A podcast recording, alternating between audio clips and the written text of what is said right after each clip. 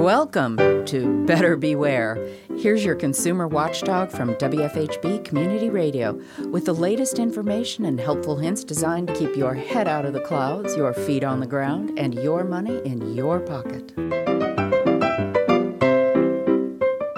The coronavirus is affecting all of us, and now the Federal Trade Commission has just issued a report on the effect of COVID 19 on scams and swindles over the last six months.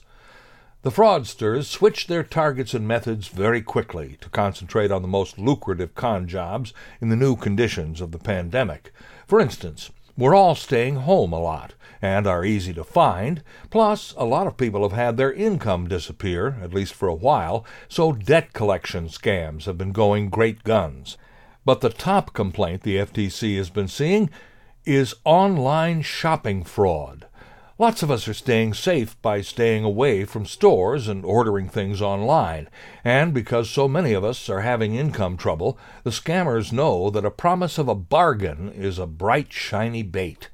What items to feature at phony bargain prices? Easy. The ones that are hard to find, increasingly sold out because of sudden demand or interrupted supplies from overseas.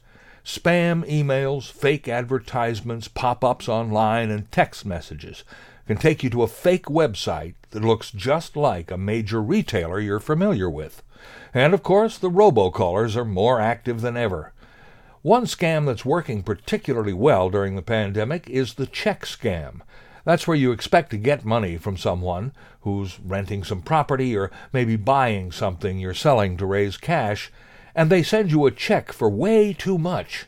Thanks to coronavirus, they have an excellent excuse for not meeting you in person, and they'll give you a perfectly plausible reason why the check they sent was inflated.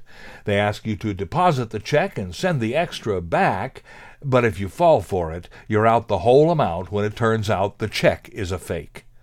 And as you might expect, the COVID 19 outbreak has unleashed a flood of snake oil sellers, people touting treatments, cures, tests, and anything that will play on people's fears about the disease.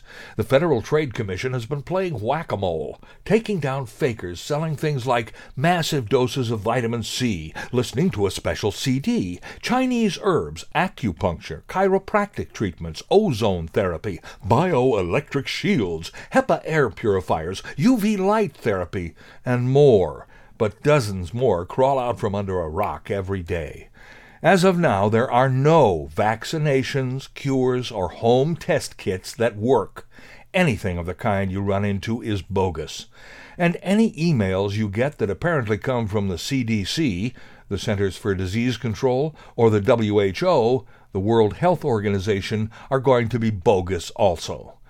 Finally, if you get any communication that claims to be from a government official by email, text, telephone, mail, or tin cans with string, don't believe it unless you call them at their public number and verify it. Stay safe. I'm Richard Fish for WFHB News and Public Affairs. Better Beware comes to you from WFHB Bloomington, Indiana. Find all our episodes at WFHB.org. If you can help put the kibosh on a con, email beware at WFHB.org.